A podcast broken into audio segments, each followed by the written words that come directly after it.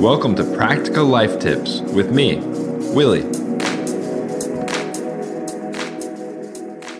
Archive all of your old emails. This may be a little bit of a controversial tip today because I know some of you are going to feel really weird selecting a ton of emails and just archiving them without responding. But if they've been sitting in your inbox for a week or two or a month, get rid of them. All they're doing is cluttering your inbox and possibly causing unneeded stress. Here's what to do throw on some bangin' Taylor Swift like Bad Blood or Look What You Made Me Do. Oh, look what you made me do. Open your email inbox. I check it once, then I check it twice. Oh. That's right, Taylor. Check it once and then check it twice to make sure there's nothing super important in there.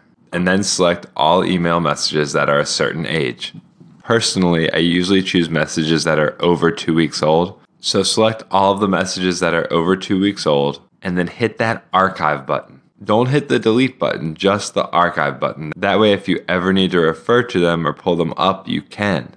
Hopefully, this dramatically decreases the amount of email in your inbox and makes it a much less daunting task to get through what is in your email inbox and gets you that much closer to inbox zero.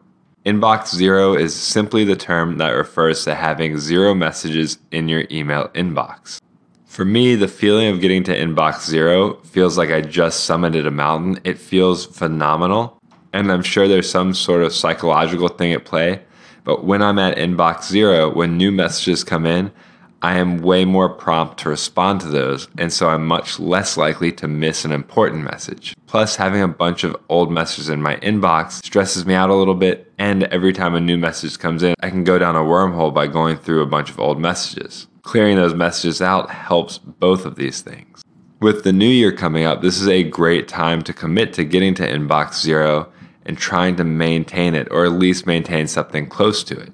Maybe you create a calendar event for Fridays to either respond to or archive any emails that are lingering in there. That way, every weekend you can start fresh.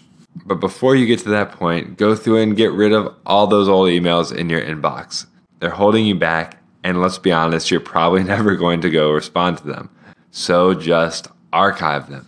If your inbox is already in a good place, kudos to you. I would love to know how you keep it that way. Use the call in feature and let us know. Speaking of call ins, this week I'm doing the very first giveaway on Practical Life Tips for an Instant Box Bluetooth speaker and radio. All you have to do to enter is use the call in feature on Anchor and share your favorite Practical Life tip or any feedback about the show. I'll be announcing the winner on Saturday, which is when I share out all the call ins from you guys anyway.